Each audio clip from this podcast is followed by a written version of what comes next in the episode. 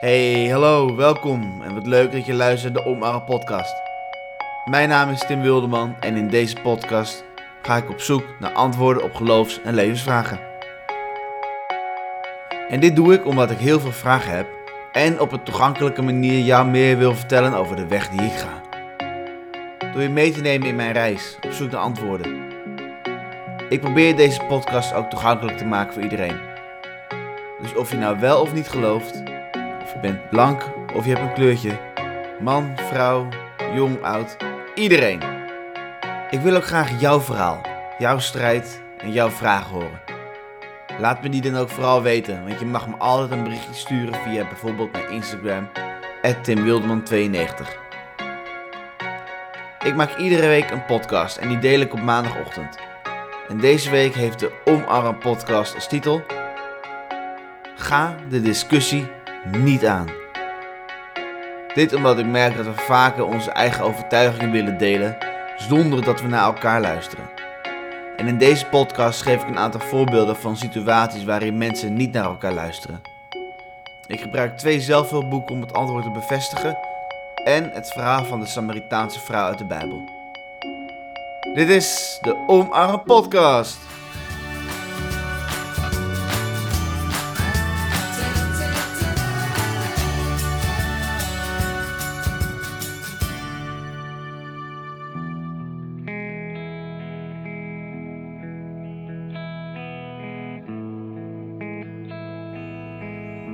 Ik ben een tijdje betrokken geweest bij de politiek in de gemeente waar ik geboren ben. Tijdens mijn bestuursjaar bij mijn studentenvereniging ging ik een jaar lang naar iedere politieke vergadering waarvan het handig was om op de hoogte te zijn van het onderwerp. Dus als het over studenten of huisvesting of een ander relevant onderwerp besproken werd, zat ik vol ornaat op de tribune met een paar andere leden. Na dat jaar ben ik ruim een half jaar betrokken geweest bij een politieke partij. Een verhuizing naar een andere gemeente was een van de redenen om daarmee te stoppen. Een andere reden was dat ik me erg irriteerde aan het gebrek aan verbinding bij de partijen onderling. Mijn partij zat in de coalitie en mijn voorzitter was eigenlijk de hele week bezig met het blussen van brandjes. Ik krijg tijdens mijn opleiding veel lessen over pastoraat en presentie, waar het gaat over het luisteren naar de ander en worden begrepen. Wat ze in de politiek doen, zowel lokaal als landelijk, is hun mening roepen. Niet vertellen, roepen. In plaats van dat ze elkaar proberen te begrijpen.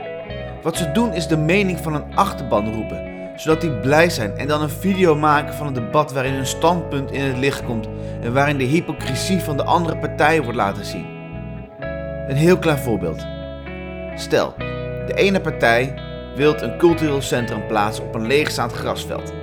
Maar de andere partij wil er een schoolgebouw plaatsen. In plaats van dat ze naar elkaars verhaal luisteren, gaan ze met elkaar in discussie. Waardoor het enorm lang duurt voordat er iets gebeurt.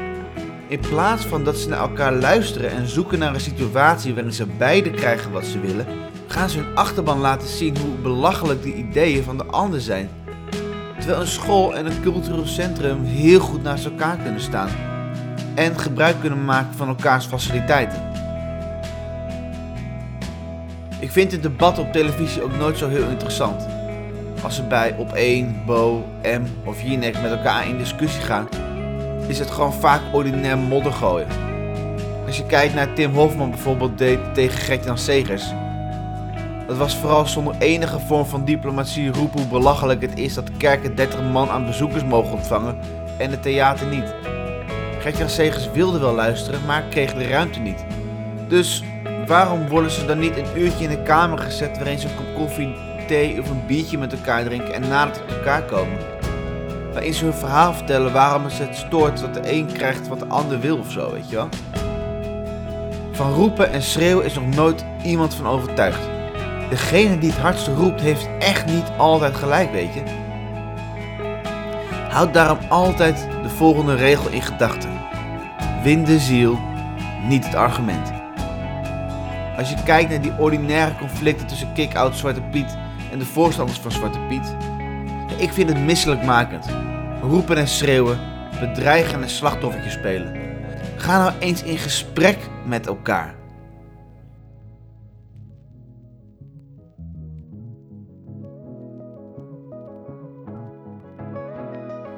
Steven Covey heeft in zijn boek De Zeven Eigenschappen van Effectief Leiderschap over eerst begrijpen en dan begrepen worden. Dat is de vijfde eigenschap. En ik zal een korte samenvatting van geven. In onderlinge communicatie gaat het om je gedrag. Overtuig de ander niet met woorden, maar door je doen en laten. Wees een voorbeeld in je gedrag. Stel je open voor de ander. Om iemand te begrijpen moet je namelijk naar de ander luisteren. Empathisch luisteren heeft alleen zin als er een persoonlijkheid achter zit die aanzet tot openheid en vertrouwen. Luister met aandacht naar de ander. Want als je selectief luistert, dan probeer je eigenlijk te zoeken waarom de mening of de overtuiging van de ander belachelijk is. Empathisch luisteren betekent dat je je verplaatst in de ander. Je bekijkt de wereld zoals de ander die bekijkt. Je begrijpt zijn overtuiging. Je begrijpt wat de ander voelt. De essentie is niet dat je het met de ander eens bent, maar dat je nader tot elkaar komt, verbonden voelt met de ander. Een ander boek die ik nu aan het lezen ben is How to Win Friends and Influence People. In het Nederlands Hoe je vrienden maakt en de ander beïnvloedt. Het is een boek van Dale Carnegie en komt uit de jaren 30 van de vorige eeuw. Maar nog steeds is het boek super relevant. Ik kreeg deze ook veelvuldig aanbevolen. Ik heb het nog niet uit, maar hij heeft het er in ieder geval over dat er in een ruzie niet valt te winnen en dat je de discussie niet aan moet gaan. Wellicht maak ik daar nog een podcast over waarin ik zijn standpunten uitleg.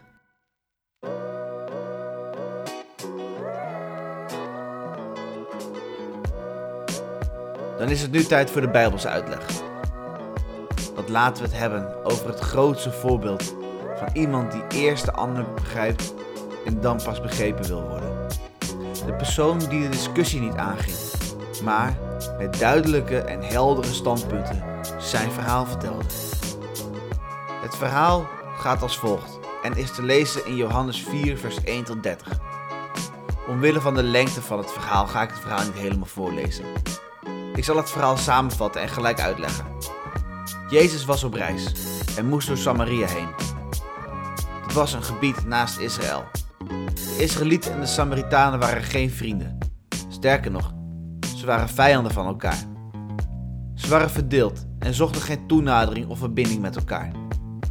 De leerlingen van Jezus waren eten halen en Jezus zat alleen bij de waterput. Samen met een Samaritaanse vrouw.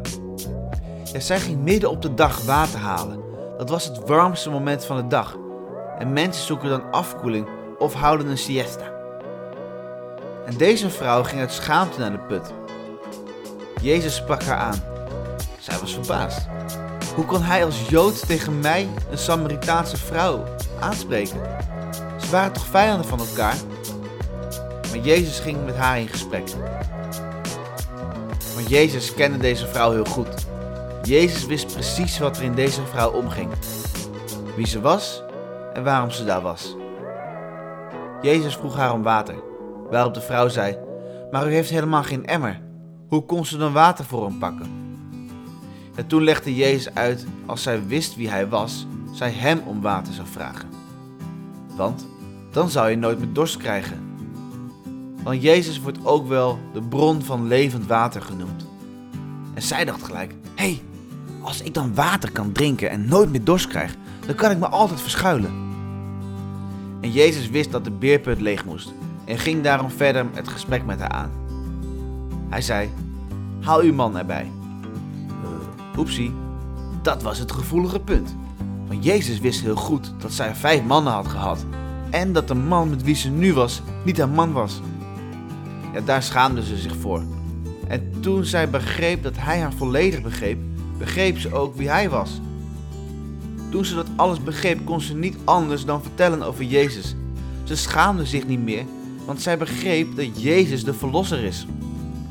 Eerst begrijpen, dan begrepen worden. Ik heb in mijn leven veel met kritische mensen samengewerkt. Niet iedereen was het altijd met me eens en dat zorgde wel eens voor wrijving bij de ander. Niet dat de ander boos was op mij of zo. Diegene wilde dan met mij de discussie aangaan. En ik kan dan wel fel terugreageren en zeggen hoe de vork in de stil zit. Maar mensen willen gewoon graag hun verhaal vertellen. Zeggen waarom ze geloven wat ze geloven. Vertellen wat hun waarden en overtuigingen zijn. En als je probeert de ander te begrijpen en niet gelijk de discussie aangaat, dan merk je dat de ander ook open staat voor jouw verhaal. Dan kan je in alle rust uitleggen wat voor jou de doorslag heeft gegeven om de keuzes te maken die je gemaakt hebt. Ik hoop dat het je lukt om dit in praktijk te brengen. Lees ook zeker die twee boeken die ik eerder heb aangehaald. Ja, dat zijn echt boeken die je verder kunnen helpen. Ik wens je heel veel succes met empathisch luisteren, je open te stellen voor de ander, met niet de discussie aan te gaan. En tot volgende week bij de Omarm Podcast.